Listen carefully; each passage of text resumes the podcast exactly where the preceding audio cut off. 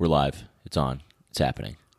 Is it? It's happening. Welcome to episode 107, It's the episode we've all been waiting for. Political Schmucks podcast. Uh, it is when? No, it's not even close to Wednesday. It's, the Friday, observed Veterans Day, Marine Corps birthday. Hoorah! Uh, November 10. Today's year is 2017, but the Marine Corps was born in 1775, a year before the United States. No big deal, just a fact. Uh, that's all. That's all for that fun fact. Welcome to the welcome to the pod, and uh, we're gonna drop some knowledge on you.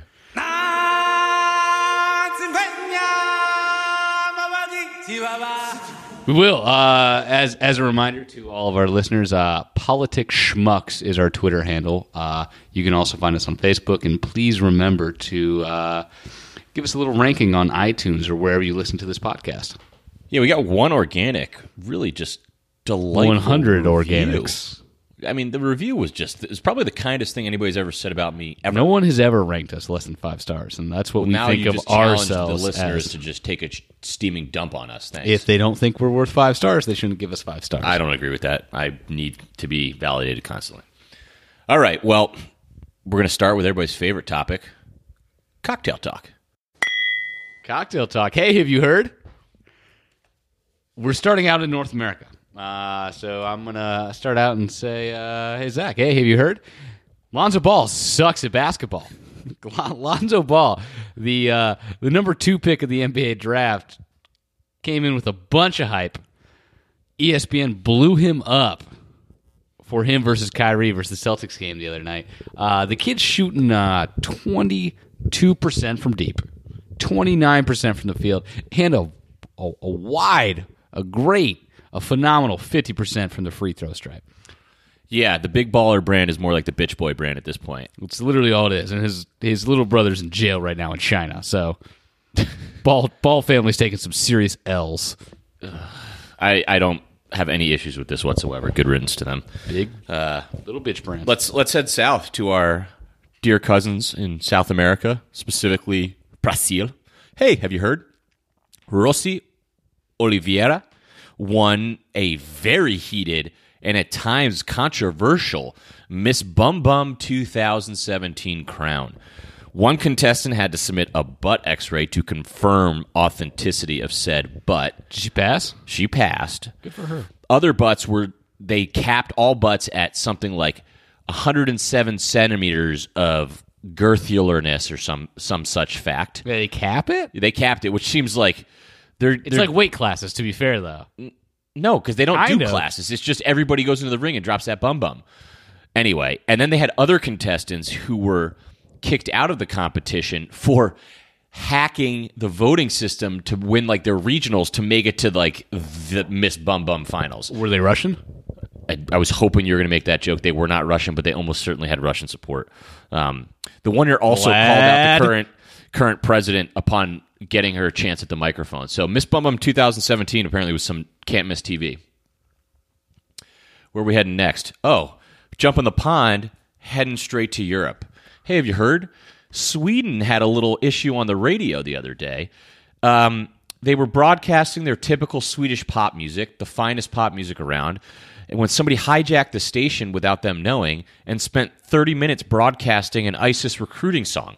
This is a song found in uh, many ISIS recruiting videos that have you know been used to bring people into Iraq and Syria. So we should now be on the lookout for blonde-haired, blue-eyed ISIS members. Where to next?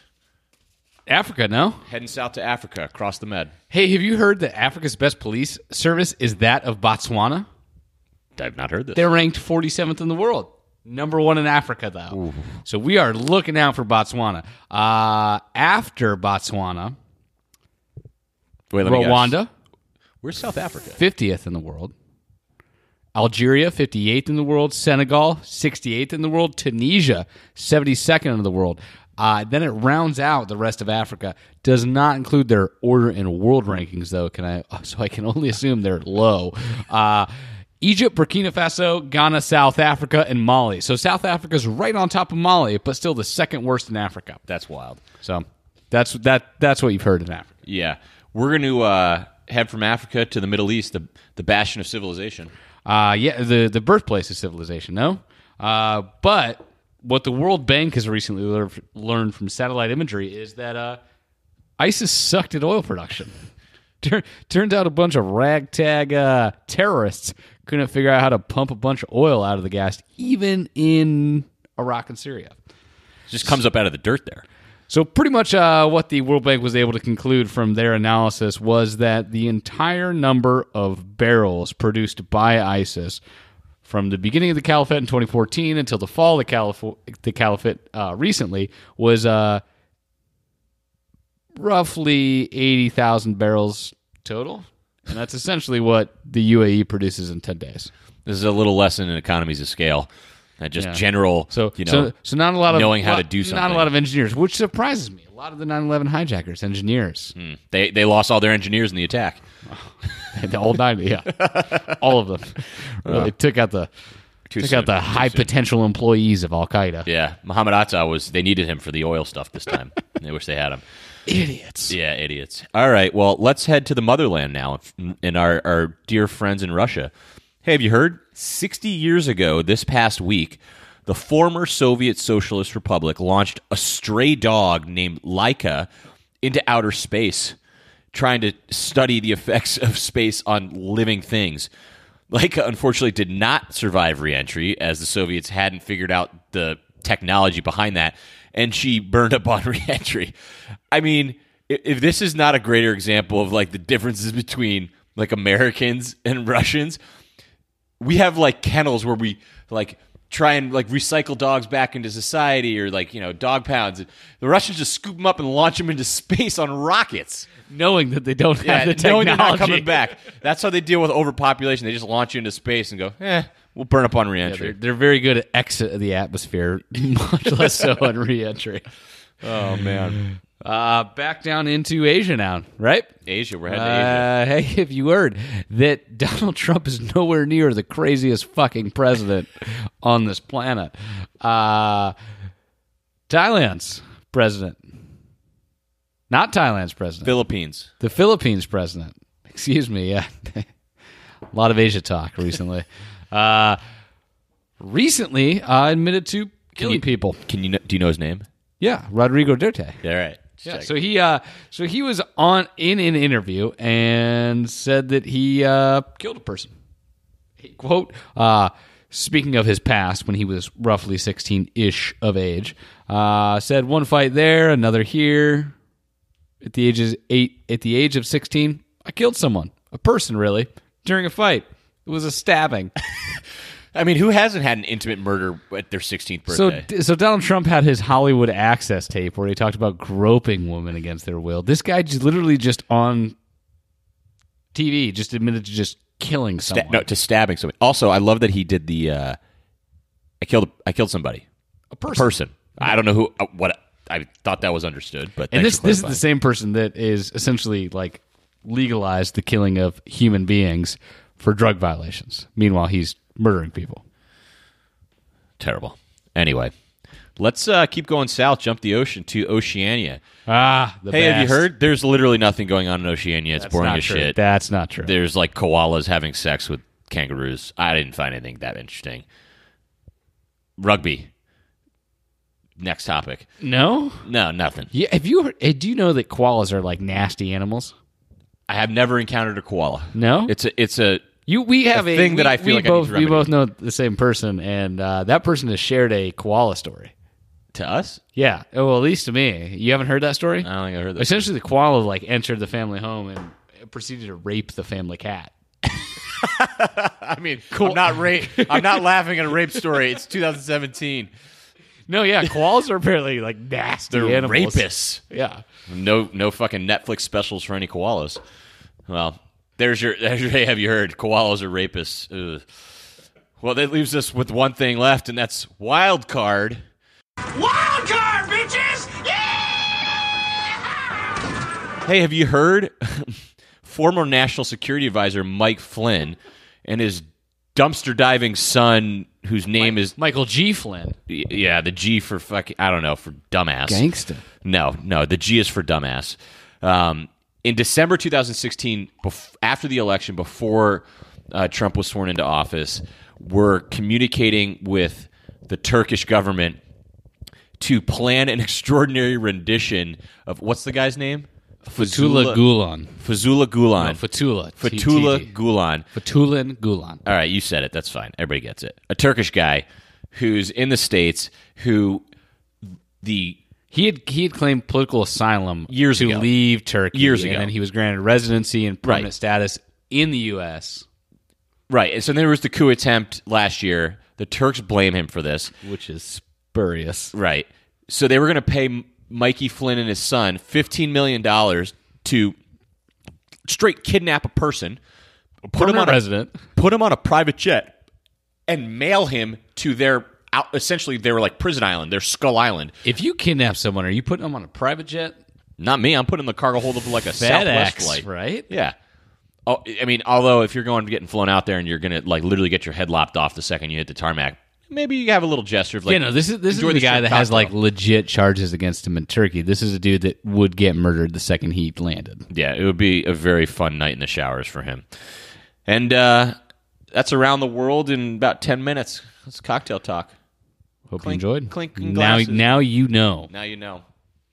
Now you know. The more you know. So next on to uh, a little bit of an update on a podcast that we had a few episodes ago, the uh, the Fat Leonard scandal. Look at me, I'm a big fat slob. I've got bigger titties than you do. I've got more chins than a Chinese phone book. I've not seen my Willie in two years, which is long enough to declare legally dead. I can't stop eating. I eat because I'm unhappy. I'm unhappy because I eat. Yeah, so let's talk Fat Leonard. You know, I've had a lot of people reaching out to me asking, "Hey Zach, what happened to Fat Leonard? I'm so interested in this." You know, the, besides the fact that you could fucking Google it, uh, I, I will Google it for you and tell you. Um, there has been an update. Now, as of now, there are 60 additional admirals under active investigation as a result of this um, scandal, and that's about a third of the entire command, like senior command staff of the fucking Navy. In addition to that, there's another 380 naval personnel who are under investigation for this. No details are being released.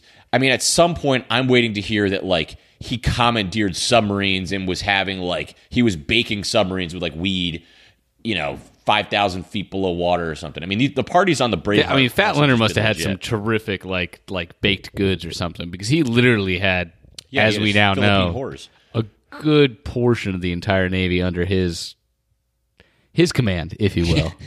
The true commander in chief of the Seventh Fleet was Fat Leonard. a rotund. a rotund who probably is not as I, I what the update I want is what's his weight right now. There's no way he's 350 still sitting in a jail. There's no I way am, he can. I'm take in the curious. You, you just see like like on like late at night, like the lockup, right? On Yeah. like MSNBC or CNBC.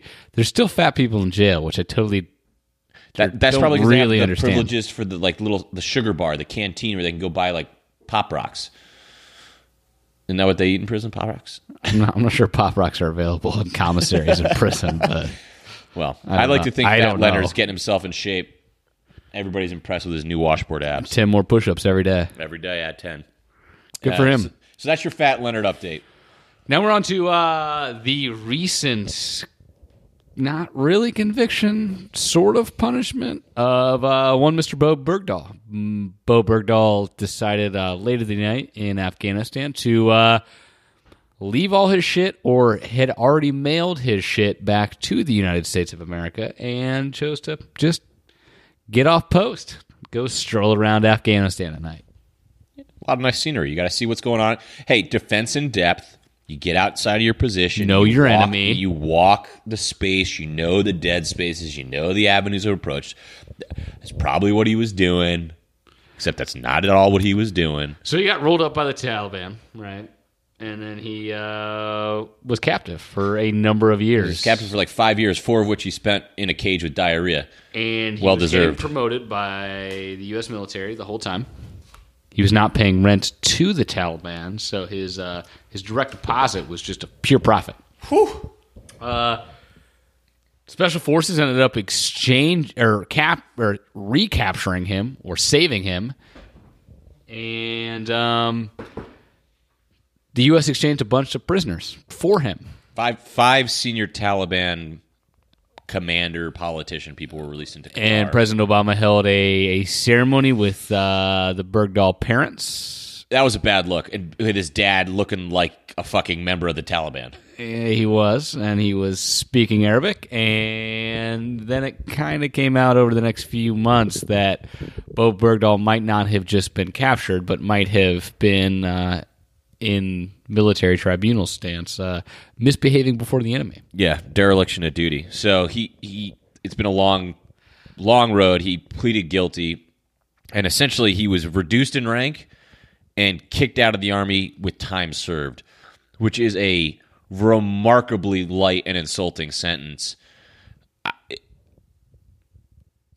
I, yeah, I can't even like almost I, I So, can't so muster at, words. at the trial, there were there were you know former and I believe a, at least a few current military members that were responsible for trying to rescue this person, right? Who mm-hmm. who was presumed to be captured by enemy forces, and so the U.S. Mil- mil- military, you know, never never leaving a man behind, really went balls to the wall and dispatched not only ground forces but special forces to go figure out where the fuck this guy was and save him. Um, without really understanding that he might have volunteered himself up for capture. so here's here's actually one way to think about this. People were hurt and People were killed. and killed um, trying to save this individual. So here, here's one way to sort of like say, what do I compare this to? So today, I think uh, a Marine gunnery sergeant was sentenced to 10 years in the brig, reduced from uh, what is this gunny? Is like E seven, E six, E seven. Um, It's like you were in the Marine Corps or something. uh-huh, yeah, he was in the Marine Corps for 15 years, reduced from E7 to E1. So if he went from a gunnery sergeant to a private. He's going to spend 10 years in the brig, and he's going to when he gets out, he's going to get dishonorable discharge. Right? Pretty solid uh, conviction, and he was convicted of hazing uh, recruits pretty badly at Parris Island. Okay, if if this guy and one of those recruits died, it's not clear. It, I don't think he killed him. It doesn't look like that, but he might have like pushed him too far, and the kid committed suicide, and certainly a tragedy. But comparing that to what Ber- Bowe Bergdahl did, how the fuck does Bowe Bergdahl only get time served? Well, in the in the in the best equate, I mean, so so that an example is you know what you would expect out of the military justice system, and then the the whole other end of the spectrum of someone getting punished way too light, right? Was the Bradley Manning who just voluntarily sent classified information to WikiLeaks was presumed to be getting arrested, got a sex change, became Chelsea Manning, and then got received a commutation from President Obama. I mean, the ultimate power move. You want to get out of jail? Switch your gender. I mean, like that. The the what the way it, it felt and came across was from the president. Essentially, the way I felt and sort of interpreted the pardon and his and his um, language around it was Manning had suffered enough. The suffering that was associated with this gender issue that sucks, but that has nothing to do with the decisions you made to fucking betray your country. Whether you're a guy or a girl. Yeah, I don't care who you are. punishment. Like, you have to pay for that in spite of whatever other. If you got a fucking ear infection, I don't care. That has nothing to do with this. Um, you have a gender, you know, issue. Fine, like that. You don't get a get out of jail. Well, in this case, I guess you do get a get out of jail free card. And maybe, I mean, if this is a whole ruse, Bowe Bergdahl just pulled the ultimate power move because he got out of jail without having to swap his gender. Right. No. Yeah. Totally. So so Bradley Manning uh, cut his dick off, became uh, Chelsea Manning, and essentially got commuted by President former President Obama. Uh, however, Bowe Bergdahl did not take the same path and effectively got the same leniency. So I think there's one one punishment that fits the both of them. Now that both of them don't have to serve meaningful jail time, it is They need to marry each other. it's That's perfect. it. It's a- they it's a- deserve one another. they can betray each other left and right, and it would. That's the only. That's the only logical solution to this. Uh, they, the two of them, are born now to end up together. So let's make that happen, people. And a uh, now onto a totally unrelated but still incredibly uh, entertaining event uh, that happened on Reddit the other day. There's a lot of entertaining events on Reddit. Uh, this one has to do with our friend Bill Nye, the science guy. Bill, Bill, Bill Nye, the science guy. The science guy.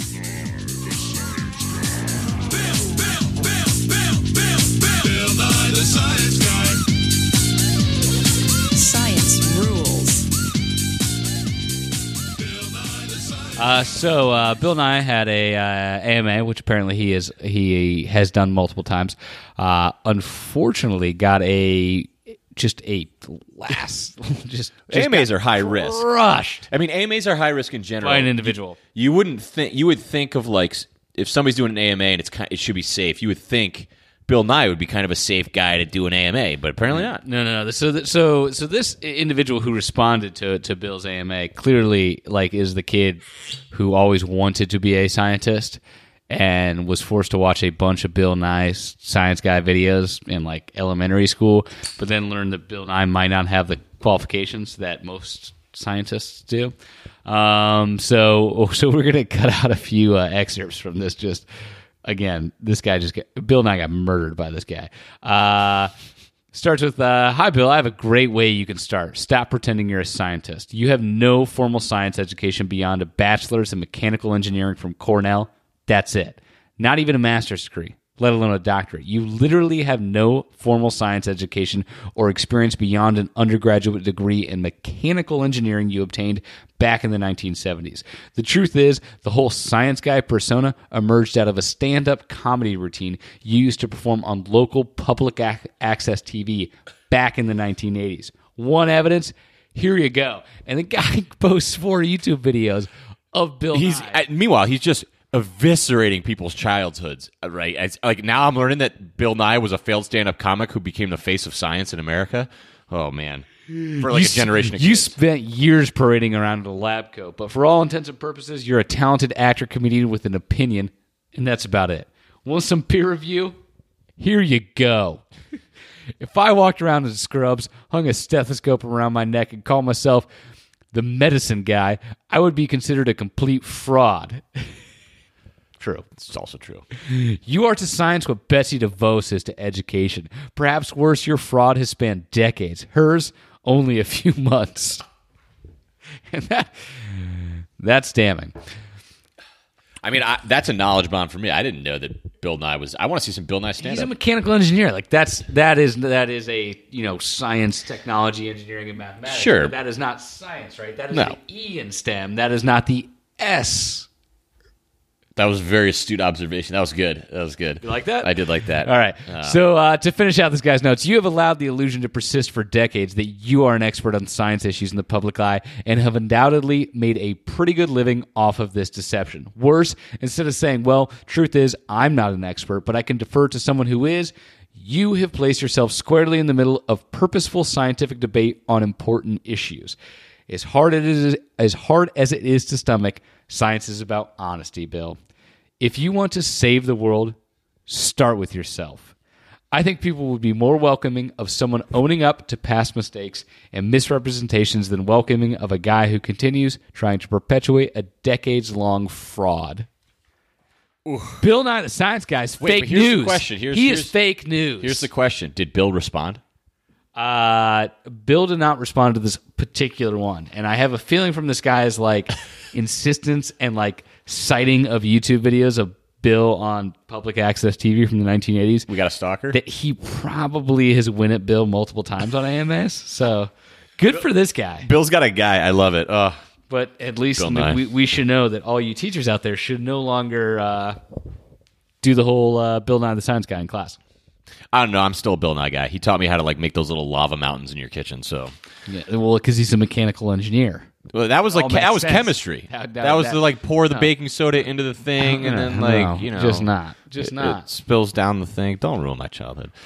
All right. Well, before we jump into our next topic, we got to take a break for our sponsor, and it's rather appropriate because it's a kind of heavy topic, and heavy topics can make you sad.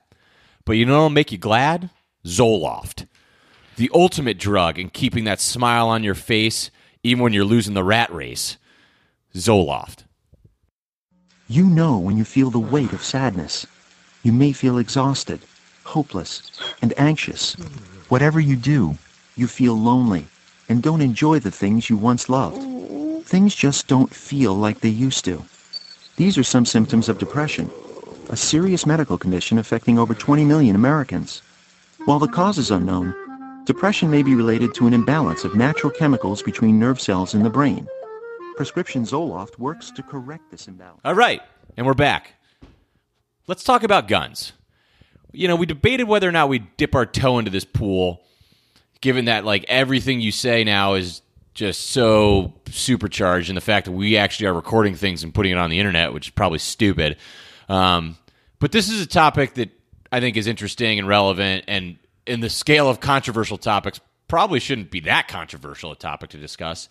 So we wanted to kind of just talk a little bit about guns today. Obviously, there's been a lot of uh, tragedies as a result of firearms, so it seems rather appropriate. It is no, and, and certainly we understand that, that those are sensitive to some people and will continue to be so in the future. But And T's and P's to the to the families uh, who are struggling with those losses and those injuries. But we, we felt that the most appropriate use of, of what we do here is that we could speak to our personal experiences doing something that maybe all of our listeners have not. And also uh, looking up and researching some statistics and facts and data that are often missing from the public debate on gun control and gun, le- gun legislation today. So, so I, I can speak, you know, personally first as as a as a gun owner, kind of my process, how how I went through purchasing firearms, what the requirements are of me, what the FBI and and the gun store has been required to do, kind of collaboratively. So before you do that, which is really important, let's just put a little gun bio for each of us because I think it's interesting where we come from on this topic. So why don't you talk for a second about your sort of gun biography? Yeah, so so so I was born in North Carolina, North Carolina, grew up in Indiana, uh, have have shotguns pretty much forever. Um, I haven't recently, I, until recently, I haven't owned my personal firearms, but I've always always shotguns. And it was part of growing up and something to do on the weekends, outdoors with friends and family. Right. And then you lived in Indiana, same thing. Right, Right. So Yeah, two kind of gun common The South and the Midwest. Right. Gun common communities. Yeah. Right. So I grew up in Connecticut. Uh, I never touched a gun. I didn't know anybody who had a gun for that matter. Um, the first time I touched a gun was an M16 at OCS in Quantico. Did it jam a lot? Well, you didn't shoot it, and and the first time, I actually, I remember the first time I pulled the trigger with a blank. I thought I was going to die of happiness. It was like this is a blank. I was shooting blanks at, at trees in the woods, and I grabbed the barrel and burned my hand like an idiot. And then the first time I actually shot a live round was at the basic school again with an M16. I don't know, like a year and a half later. So I, you know, I didn't grow up with guns. I didn't. I mean, the closest I came with a gun was like rolling around in the front yard with a Nerf gun. Like I, it just wasn't a thing. Um, and the reason I think that's relevant and important is so much of the discussion in the public arena today, I believe, I don't know if I'm right, but I believe is two sides that don't know each other that are bringing radically different backgrounds to the table and they don't acknowledge or respect either side. And I actually think Dylan and I, in a way, sort of represent those two backgrounds. Yeah, no, I think it's interesting because we both have used firearms, but but in terms of the the discovery of firearms are very different, right? I, I went out and actually bought a gun, used a gun, grew up shooting guns. You chose to serve in the military, and and that's what brought you to use guns. So so again, so the, at least in the process, in my experience, right, which is unique to every state, very different in every state. But the states in which I have purchased firearms, um, you go to a gun store, right, and you you pick out your weapon. You're met in the same, just like you're at a Best Buy, right? The guy's a salesman. He's there to explain differences, features, everything, just like a TV. Um, you know, you pick your gun, pick pick what you want to want to purchase and then before you're able to pay for the gun, they have to do what is called a an NICS database search. Essentially, they they call the FBI for an instant background check. That background check searches a variety of things that's been modified by legislation over the years. But essentially, what it's it's getting at is, you know, if you've been convicted of domestic violence, assault, any felony charge, um, and, a, and a variety of other things, to essentially certify that from the U.S. government's perspective, from a federal perspective, you are allowed to, to purchase a gun. What's useful about this is it's really a not a burdensome requirement. You fill out about one page worth of paperwork that takes about three to four minutes. They call a phone number. They provide, you know, as the gun store um, that has a federal firearms license, an FFL, to sell guns. They call a phone number. They provide your name, your address, your social security number, and then about 90 seconds later, you get a, a yay or nay. There's also a kind of a hold answer that can happen, um, but it's it's relatively rare. So essentially, you get a thumbs up, thumbs down in 90 seconds. So the whole process takes five to six minutes, and and that is the kind of requirement that I think when people talk about universal background checks, most Americans support. Yeah, I mean the, the statistics are overwhelmingly in favor of that. And it's and, and as as an as someone that has used that process, I assure you, it is not burdensome in any way. You know, and the interesting thing is uh, the people who push back against it. It's like anything else. If you if you just dismiss an argument that you don't like without acknowledging any of the f- parts of it that are legitimate, you almost you undermine your own point. And so, and what I mean by that is, for example, right? We have these background checks in these databases, and every, anybody who's ever dealt with data or databases knows it's garbage in and garbage out. So the tragedy that just happened in Texas, right? Part of the reason this guy this happened, and that's not to say it's counterfactual to say if he had been on this list he wouldn't have gotten a gun, but part of the reason he got the gun he got was because the Nate or the Air Force failed to enter his information into the database that would have pinged when he went to the store. So the database works fine, but if you've got human en- you've got human error entering data into the database, you end up with a, with a you know a failed procedure. Now that in and of itself is not a good argument to say um, don't do it at all, but it is one of the arguments that people make against databases to say they don't work. And instead of just of, sort of overreacting to that response, I think there's truth in that. Like this tragedy is an example of the fact that that system failed and it does need to be made better. And just adding more legislation, adding new legislation, these are not light switches that we can throw that will miraculously solve these problems. We can't be lazy about this. And I feel like, you know, the debate has become a bunch of people being incredibly lazy. Yeah, I mean, because essentially we're dealing with, with two laws, right? When we talk about legislation and everything that's going through Congress, right? The the underpinning of federal requirements regarding guns stems back to, to two pieces of legislation. The first one is the National Firearms Act of 1934. Note that year, 1934. And then the Gun Control Act of 1968. Both have been amended and interpreted and and changed over the years, but but underpinning again all federal law requiring firearms is a law created in 1934 and a law created in 1986. The the National Firearms Act um, was designed to essentially make it difficult to obtain certain types of firearms that were perceived at the time, again in 1934, to be chosen weapons of gangsters. And when we're talking gangsters, we're talking like John Dillinger, right? This, these are this is very long ago. Um, the law not only regulates machine guns and short barrel long guns, but it also regulates things like uh, like pen guns and cane guns and belt buckle guns, right? Stuff that like is truly out of the movies. Um, so, it, so it prevented the the actual ownership by private citizens of notably machine guns. Machine guns are automatic firearms, um, and, an automatic firearm is often kind of misunder, misunderstood. So, so when people say an AR-15, that is a semi-automatic weapon. It is not a automatic weapon. The difference being that, that an automatic weapon um, can automatically fire more than one shot without manual reloading by a single function of the trigger, which is which is a big difference, right? So AR-15s require a trigger pull for every equal and opposite reaction. For a bullet to exit the barrel, you have to pull the trigger. So what what the what the National you know Firearms Act does is essentially prohibit the ownership of those those automatic weapons. The exception being that anything manufactured before a certain period in time is essentially grandfathered in. Um, but it's a relatively small number of um, firearms across the U.S., and there's some really onerous uh, ownership requirements that are placed upon those weapons, and they're mostly geared around owning antique weapons and, and such. We haven't exactly had a problem with people taking Tommy guns into town. So Right, right. So the uh, so the next one is the Gun Control Act of 1968, and that that purpose was essentially to require all persons that manufactured, imported, or sold firearms as a business to be federally licensed. So essentially, if, if your business was selling guns, you had to register with the federal government. And, and what that what that piece of legislation required is once you register with the uh, the federal government, you are a federally firearmed license licensor. So you are an FFL. And once you are an FFL, what's interesting about this is you are required to run a background check that everyone that purchases a gun from you has to have a background check ran on them, right?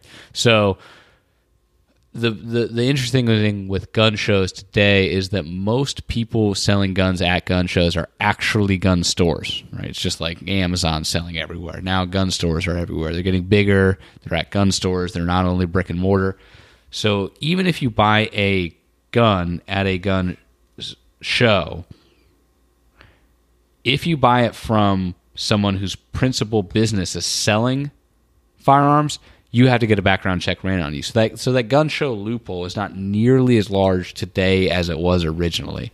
Because again, most gun shows are populated by actual gun stores, which if you hold an FFL, if your business is selling guns, you have to run a background check on individuals. Keep dropping knowledge on us. I mean, I am, I am. I mean, look. uh, let's pause for a second here and say, I think there's there's a as when I when I observe the way people react to these issues, especially after um, tragedies. One of the things that's very difficult for me to, to wrap my head around, and I think this leads into your next point, is the ease with which people think this is just a matter of fixing legislation. This is a matter of writing another law. And that is such a lazy way to think about it. I'm not saying I don't support more legislation. I'm not saying I don't support more law. But I also don't like the idea that people are just like, that's the answer. And, and if you question it or if you want to learn more about it, you're dismissed for not falling in line. You're you're labeled in a certain way. And to me, it comes back to this there's a there's sort of a sickness in our society today, a laziness, um, where people don't want to think. And I think, you know, how much of this gun violence is about legislative issues versus cultural issues and, and individual accountability. You know, I think one of the ways that this is mirrored right now is you look at um, Congress's approval rating, all time lows, and for good reason. Congress is a bunch of fucking idiots and just ridiculous behavior. But when you start peeling the numbers back and you look at congressmen when they're scored individually by their by their voters, it doesn't bear out the same way. People generally are very happy with it. Which I like my guy. my I guy's don't like good, the rest of them. which goes directly to this syndrome that I named. Everybody's fucked up, but me syndrome. Right? Everybody else is wrong, but me.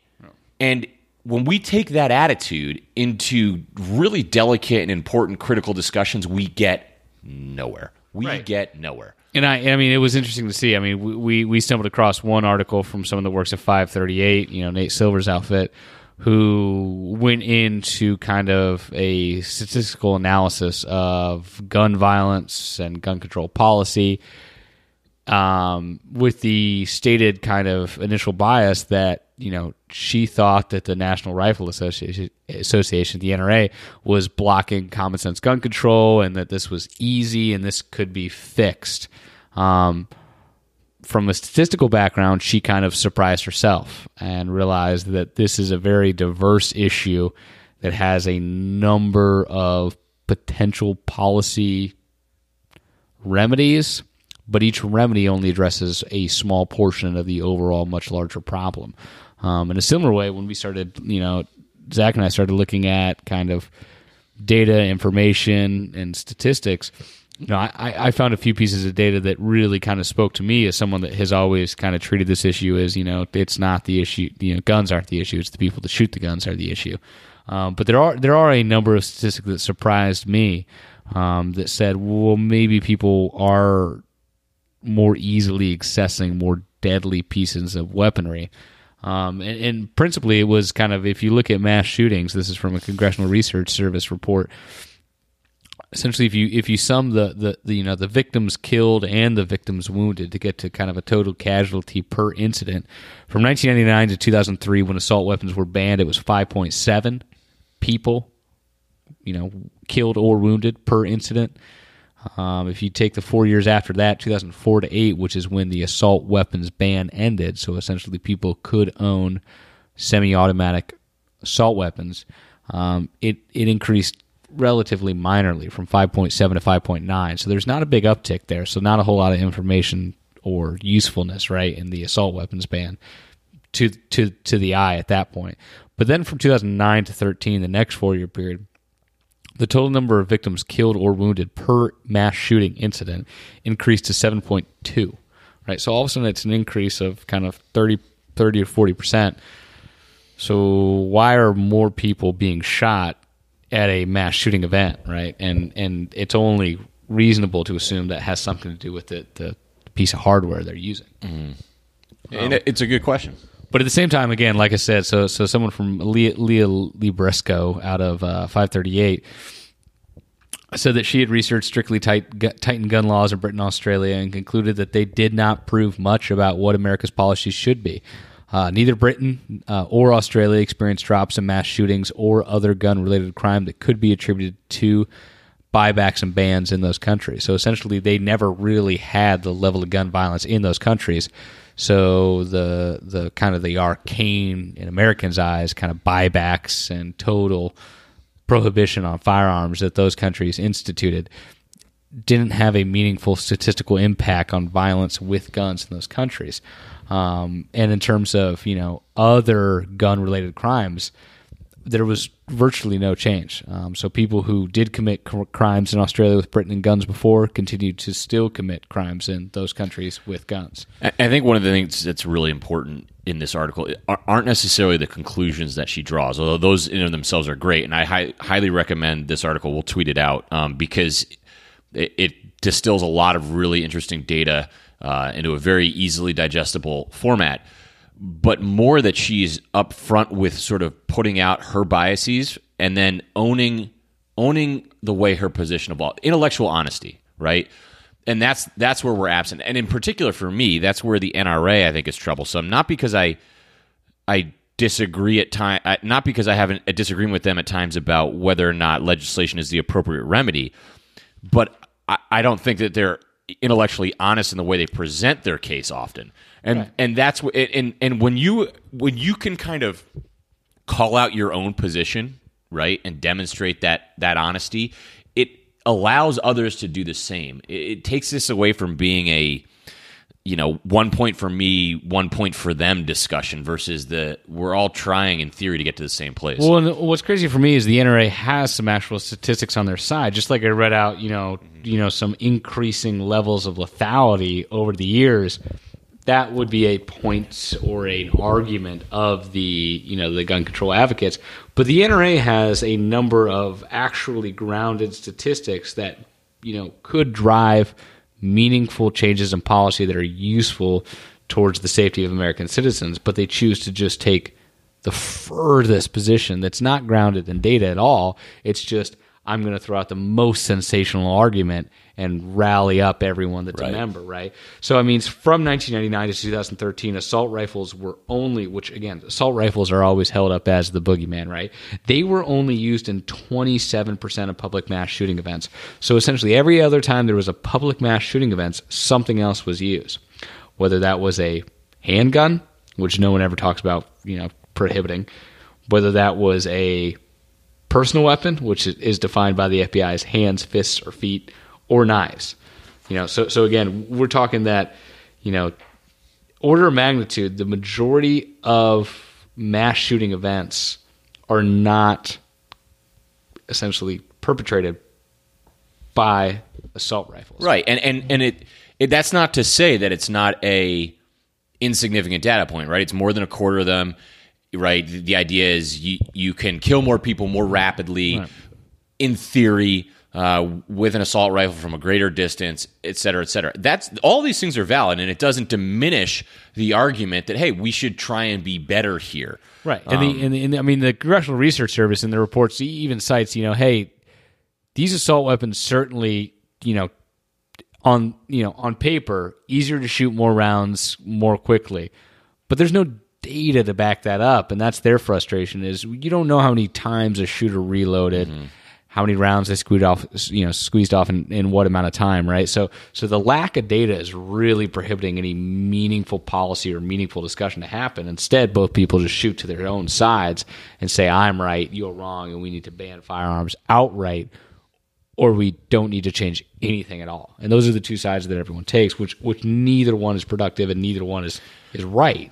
I mean, look, there's so many responsible gun owners out there, and this this idea that you know this is as simple as you know just legislating a new rule or or or demonizing those who don't agree with you in either direction is just silly. Um, I come from a house that never had a gun in it. I come from a community that had no guns around. Um, it wasn't a part of my culture, um, and and I, I was exposed to it in the military. I really I really liked it. I enjoyed it. I've picked up you know clay shooting, hunting a little bit. I'm in, I'm going through the process of getting my license right now. Um, and there are parts of that process that I don't like. For example, you know, I had to go down to the police station do an interview. That's great. That's fine. Make sure that I'm not crazy. I, I fully support that. But the the city of Boston arbitrarily restricts me from uh, carrying a concealed weapon, but they'll allow somebody from another town who got a concealed carry license to carry a concealed weapon in Boston. So I'm sort of like the logic here is flawed, right? If you if you're trying to limit concealed weapons carry in the city because you want to maybe have police be in a safer position, then nobody should be able to do it. Unless you show me statistics that say that everybody in Boston stays in Boston, that's crazy. It- Well, no, it's, and, it's and even- illogical. yeah, I mean, within state, it's one thing, right? And in in intrastate, it's something entirely different. So, as a gun owner in a different state, right, I have a concealed carry permit.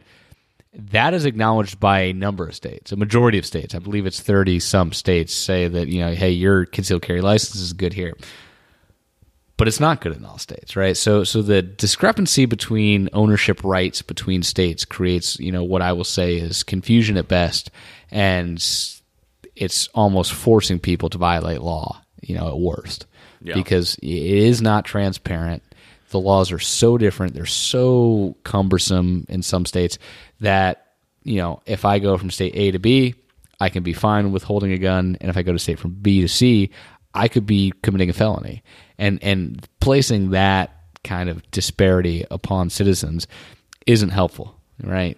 And it, it also makes you kind of acquire your own stockpile in one state and say, "Well, I'm safe here." Which again, you know, people are owning seven, eight, nine, ten firearms, and it's like, okay, well, why, right? Well, I mean, to that, you know, that stockpile question, part of it is the degree to which people, right? So let's say you have a president and they come out and they support some type of legislation in guns. I don't care what it is. Let's just say it's the most mild legislation supported by an overwhelming number of people according to statistic uh, polls. Immediately, the NRA comes out and says that the, per- the president's trying to take your guns, and the president can say, "I am not taking your guns," and uh, they're labeled a liar just outright liar. Now I know people go, well, you know, the pres- Obama said he, you you couldn't you could keep your doctor and you couldn't. Well, yes, but I don't think that was an outright deceptive statement so much as a things the complications of the situation shook out. I was like, wow, And- th- in this case you couldn't do it. Right, and and this this is where you know I, I you know I hope that, that people recognize and, and look at data and facts and, and recognize kind of what maybe the NRA as a industry advocacy group was doing. Right, they saw an opportunity in President Obama that you know favored more strict gun control, not outright prohibition, as a boon for industry, as a boon for you know Yeah, create a boogeyman. you know fi- firearm manufacturers. So in the in the three last three years of the Clinton administration, uh, this is again this is you know uh, NICS FBI background check totals. So this is not hundred percent of firearms, but it's a rough proxy for it. So the last three years of the Clinton administration, eight point two million people per year on average uh, triggered the FBI background check database. That number increased slightly during the eight years of the Bush administration to 8.4. Um, again, average FBI checks per year. But then the first two years of the Obama administration, that number went from 8.4 a year, 8.4 million a year to 10.6 million a year. That's a great data point, and that is that is hundred percent a reaction of people stockpiling. there was a 20% and thinking he's going to take their guns. Like this is not going to happen, and and th- this this intellectual dishonesty to win points and these ulterior motives. As much as I'm like upset about people who behave this way and when they have the bullhorn, I'm equally as upset at the public for being so fucking lazy to let people get away with this shit and just to just believe what they hear. Right? And the other thing is, is you got to. I mean, you got to pick. I mean, so so not only these things are important to policy debates, but you, you have to have the debate about what matters regarding guns, right? Because uh, over ninety percent of gun-related homicides are not mass shooting events that you hear about, like Las Vegas or San Antonio, right? They are single homicide events, right? One person is killed by a gun. A lot of those stem back to domestic violence. A lot of those stem back to gang activity but that still is the overwhelming again over 90% of people killed are killed that's the only person killed in the event so are are we concerned about only these mass shooting events Right. like columbine or like virginia tech or do we care about the total number of people You killed know- because they have totally different implications on what policy we need to implement right, Right. so so it's it's one thing to say high capacity magazines will prohibit the next Sandy Hook. Okay, maybe, right? Sure. Let's accept that as, as fact. Whatever. It's still it there's still going to be thousands of Americans killed every year by gun violence, right? That's not going to change a single bit of domestic violence, family violence, gang activity. It's it, all those people are still going to die. and, and that article, that 538 article, is really good at touching on this. And it just makes you think. I don't care what your position is. It, I think it's a great article to jump off from to have an honest intellectual discussion. Because if you're running a business or solving any problem and you say 90% of the problem is A, 10% of the problem is B, well, we can drive the most impact by focusing on A first, right? If 90% of gun homicides are these one offs, like, and we want to take gun homicides down, let's focus there. Now, I, And, I if, and, if, and if you say that's the issue, right? If you say that uh, most of it is crime related, right, or domestic violence related, right? Let's focus on background checks, right, and and make that very clear that like I am targeting a specific outcome that I want to avoid, and here's a solution that I think will address that, right? And will this stop someone from putting 23 guns in a suite in Las Vegas? No, it won't, right? Uh, Sorry. It, this this particular policy prescription is directed at the 90% of people that are killed by firearms in this country. And yes, people are still going to be killed, right? This is not a one size fits all solution. As tough as that is to admit, I'm trying to fix part of the problem. and I, and I think the other thing here, and uh, not to come across as wildly insensitive, but you can't legislate away tragedy, right? So if there's an individual who has, you know, obeyed all the laws, has no record, and just wants to, It's the war on drugs, right? I mean, drug dealers will always be one one step in front in front of police, Well, it's and m crazy people will always be one step. Yeah, I mean, you just of- can't. yeah. If you don't have a you can't record, plan for everything. You can't plan for everything. And that, and look, I'm not diminishing the tragedy of this, and I'm not saying we don't, we shouldn't do more, and I'm not saying that there aren't things we can do better. But th- there seems to be at times, in the ex- and this is the extreme arguments. We're talking about those people who live in the extre- in the extremes, on the right and on the left. This sort of you know knee jerk reaction. Let's not talk about it. Let's not acknowledge any of the concerns on on either side. Um, on the on the right from the left in this example that I'm giving, and, and let's just let's draft more legislation. Let's create more restriction. Fine, we can do that. Um, but then what happens when the next thing inevitably comes around? Because it's it's going to right. It's going to happen. Um, and again, I'm not I'm not taking a position necessarily on anything. I'm I'm only asking, and I would love to see on television you know where people are, where people are you know are watching and the experts are opining some type of intellectual honesty where people who disagree can say you know I, I i see that i respect that and my response to that is this instead of just chipping talking points at each other Yeah, for and, some, and, frankly, I think that- scorecard and I think that most Americans are more aligned. The kind of the polling data, you know, proves this out. That most Americans from both sides of the aisle are are are more towards the middle. Not that they agree on everything, but they they agree on some things. And I think that politicians have ran to their corners and driven many people to follow them uh, off into the distance, where there will never be a solution to anything.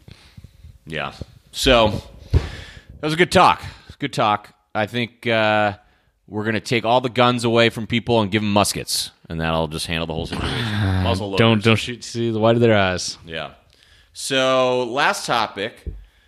I, I swore we talked about this, but Dylan says we didn't. So we'll talk about it again. And if we did talk about it, then tweet at us at Politic Schmucks or hit us on Facebook or whatever. But Ro- rods from God. and I will strike down upon thee with great vengeance and furious anger those who attempt to poison and destroy my brothers. And you will know my name is the Lord when I lay my vengeance upon thee. Oh yeah, rods from God. Rods from God. Rods from God is a So for so, Cold- so so the Outer Space Treaty was signed in 1967 and it prohibited uh, us and 106 other countries from deploying nuclear, biological, or chemical weapons from being placed in or used from Earth's orbit. Good. Love it. Probably a good thing to do. Let's not rain down nukes on each other from from the moon. But Americans, as crafty people that we are, were thinking, well, how can we use some type of destructive force from the sky that circumvents this treaty? And we came up with rods from God, which were telephone pole sized tungsten rods. So so think 20 feet long, about a foot in diameter. Yep, that would be dropped from low Earth orbit or some such thing. Science hashtag science, and would just build you know velocity through gravity and physics. Get about get a, get to like Mach 10. Yeah, well, there's such a thing as terminal velocity, but um, they would strike with such force. I don't know what the kiloton yield equivalent was, but multiple nuclear bomb levels of yields, and scientists can talk specifics, but without any radioactive fallout, and all just from um, velocity and mass combining on the Earth. And they called it rods from God. Now, at the time, the cost of flying a rod from God up to God was cost prohibitive. So to make sure we're just comparing apples to apples here, right? So a single Minuteman ICBM, right? If you use inflation and everything, is between sixty-seven million dollars a piece, sixty-two seventy, excuse me. So is that worth it? Mm-hmm. Is a two hundred million dollar rod from God worth three to four x Yeah. what an ICBM is? Well, it's, yeah, definitely. Why? The penetration. You got to penetrate. Everything is underground now. We need to penetrate the enemy. We need to penetrate their mountains. We need to penetrate their psyche. We need to penetrate their militaries. So this this was brought up, but it was like deemed in 2006 when the Bush administration considered it to deal with again our friends in Iran. Maybe not the best thing to do. Why? Again, the cost of fucking getting these things into space was enormous. It's two JSF. We're going to build thousands of these things. We can't build six less. Put three rods in the sky. Think how many JSFs? I think how many Americans are employed by that JSF program. That's a totally different argument. We're not talking defense industrial base. It's we're a talking Congress thing. We're talking. We're talking outcomes. We're talking winning wars. All right. Well, how else could we penetrate the enemy? I don't know. The Russians penetrated the shit out of us through the internet, so I guess we could do that too. Twitter. Interesting story is the uh, the Russians apparently during the Cold War built all their command and control facilities underneath Moscow, knowing the Americans would not penetrate Moscow's population center. Hmm. I feel like Do you think? do you think the Soviets would have penetrated New York City? oh, 100 percent. They would have penetrated the shit of us. But I think maybe Jimmy Carter wouldn't have penetrated Moscow, but. I think uh, I think Reagan would have penetrated the shit out of it. So would have Reagan was- Nixon. Nixon would have penetrated it. Reagan was a good penetration guy. How many times can we use penetration in one like five minute segment? Anyway, we'll stop right there before we get in trouble. We'll wrap it up, pun intended. Oh, I nailed that. Uh, thanks for listening to episode 107. Nailed it. Penetration. Wrap it up. Thanks for listening to episode 107 of the Political Schmucks podcast. Follow us on Twitter at Politic Schmucks. Rate us on iTunes. Rate us on iTunes. Only the finest ratings, please. We we don't need the uh, kick to the junk with any bad news. Uh, I'm living a day to day life as it is. Uh, Facebook, you can hit us and leave only positive comments at Politics Schmuck, the Political Schmuck podcast. I don't even know what our Facebook page is. That's that's on you, man. Yeah, Uh, whatever. let's, Yo, uh, let's Google just- us or not. just- I don't just- care. Just finished up and say happy Yeah. birthday to the Marine Corps. Yeah, happy birthday, Semper Fi, November 10th, 1775, Tun Tavern, Philadelphia, Pennsylvania, home of heroes. Go Eagles.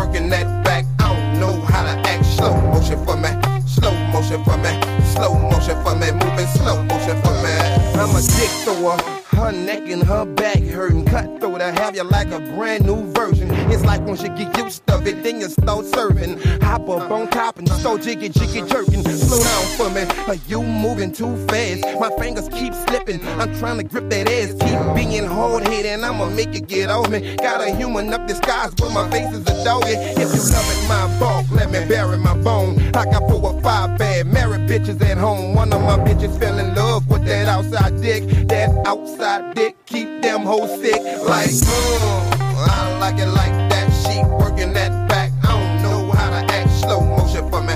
Slow motion for me. Slow motion for me. Moving slow motion for me. Mm, I like it like that. She working that back. I don't know how to act. Slow motion for me.